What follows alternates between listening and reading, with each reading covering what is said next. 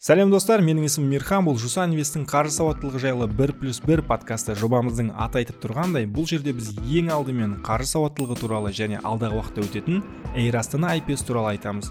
Инвестор болудың қыр сырын толығымен ашуға шамамыз жетпесе де инвестиция әліппесімен таныстыруға тырысамыз. Достар кез келген нәрсе көпшіліктің қолдауына зәру секілді біздің подкастымызға да патша көңіліңізбен қолдау көрсетуіңізді сұраймыз. Ал біз үшін ең жақсы қолдау осы подкаст сілтемесін жақындарыңызға жіберіп лайк басып коммент жазу.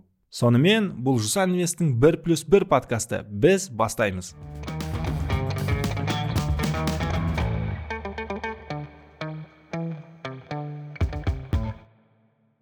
Ерте ерте ертеде ешкі жүні бөртеде қырғауыл жүні қызыл екен құйрық жүні ұзын екен. Стоп стоп стоп. Бұл қазақ радиосындағы кешкі 22.00-де шығатын ертегілер сериясына ұқсап кетті. Бірақ бүгінгі айтатын тақырыбымыз яғни инвестицияда сонау көне заманнан келе жатқан шаруалардың бірі.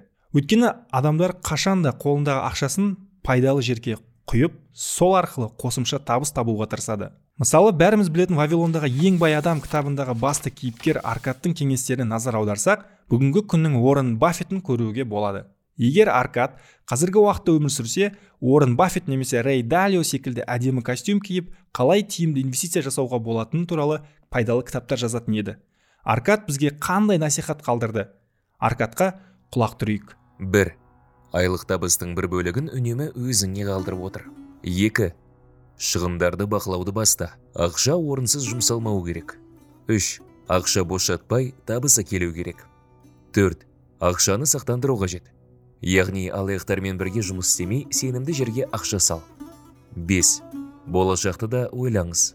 Қазір емес келешекте де табыс келетін жерге ақша құю керек. 6 ақша табуға көмектесетін дағдыларды жетілдір. Яғни білім ал. 7 интернетте көп отырма. 8 Kanye уэстті емес Тейлор Свифтті тыңда. Стоп стоп стоп. Жетінші және сегізінші кеңес яғни интернетте көп отырма кани уэстті емес тейлор свифтті тыңда сияқты кеңестердің барлығы бұл аркадтік емес. Бұл біздің жусан инвест маркетинг командасының директоры жәнібектің кеңесі. Жәнібек сәлем. Жарайды әрі қарай жалғастырайық. Яғни егер қазақ тіліндегі ең қарапайым сөздерді бір жерге жинап одан инвестиция деген сөзді түсіндір деген тапсырма түссе былай деп айтуға болатын еді болашақта табыс алу мақсатында бір жерге ақша салуды инвестиция деп атайды. Мысалы сіз болашақта ағылшын тілін үйреніп әлемді саяхаттап жоғары жалақы алуды қаласаңыз расымен де ағылшын тілін білетіндер көбірек жалақы алатын сияқты. Ағылшын тілін үйренуге ақша шығарасыз. Бұл да инвестиция.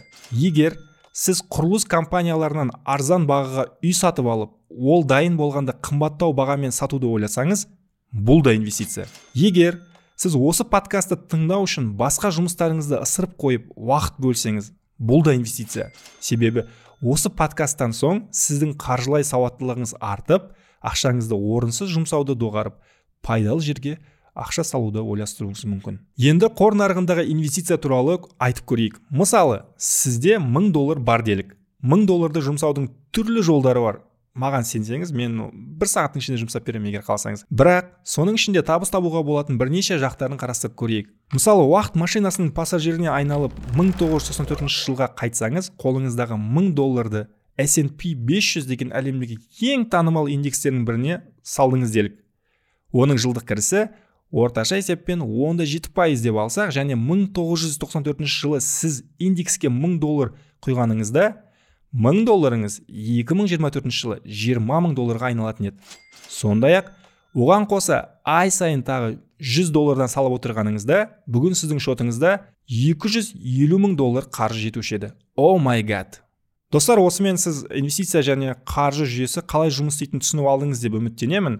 Және біз әр подкастымызда яғни біз осы алдағы уақытта күн сайын подкаст шығарып тұруға тырысамыз. Мүмкін аптасына екі үш рет оны алдағы уақытта шешіп жатамыз. Бірақ біз әр подкастымыз сайын сіздерге қаржы саласы туралы өте пайдалы және табыс әкелетін кітаптар туралы да кеңес береміз. Бүгінгі алғашқы ұсынатын кітабымыздың аты тиыннан теңге құралатын бала деп аталады. Бұл кітапты жусан инвесттің қолдауымен яғни біздің қолдауымен step and world баспасы қазақ тіліне аударып басып шығарды. Кітап жайлы айтатын болсам балаңыз болашақта миллионер немесе қаржылай сауатты болғанын қаласаңыз қазірден бастап пайдалы кітаптар арқылы білім беру керек тиыннан теңге құрайтын бала кітабы баланы қаржы әлемімен таныстырады. Авторы рон либер ұзақ жылдар бойы бала мен қаржы қатынасын зерттеп жүрген талантты журналистердің бірі. Бюджет жасау ақша басқарумен шектелмей балаға қоғамдық жауапкершілік пен қайырымдылықты да ескере отырып тәрбие беру ісіне көңіл бөледі. Кітап балаларға ақшаны тек сақтап және инвестициялау жолдарын үйретумен қатар мұқтаж жандарға да көмектесуге шақырады. Ал балалардан бөлек ата аналарға не береді? Бұл кітапты баласы қаржылай сауатты болғанын қалайтын кез келген ата анаға да қажетті кеңестер берілген. Мысалы кітаптың ішінде бала мен ақша жайлы сөйлесу қажет атты бөлімінде ата аналарды өзіне көп пайдалы дүниелер табады.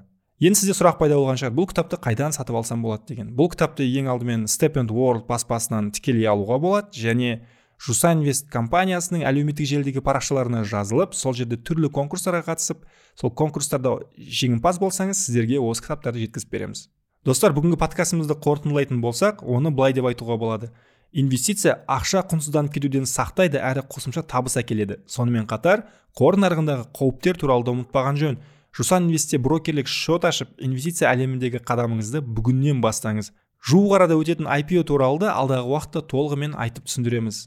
Тыңдағандарыңызға көп көп рахмет. Сіздермен болған мейірхан келесі кездескенше аман сау болыңыздар.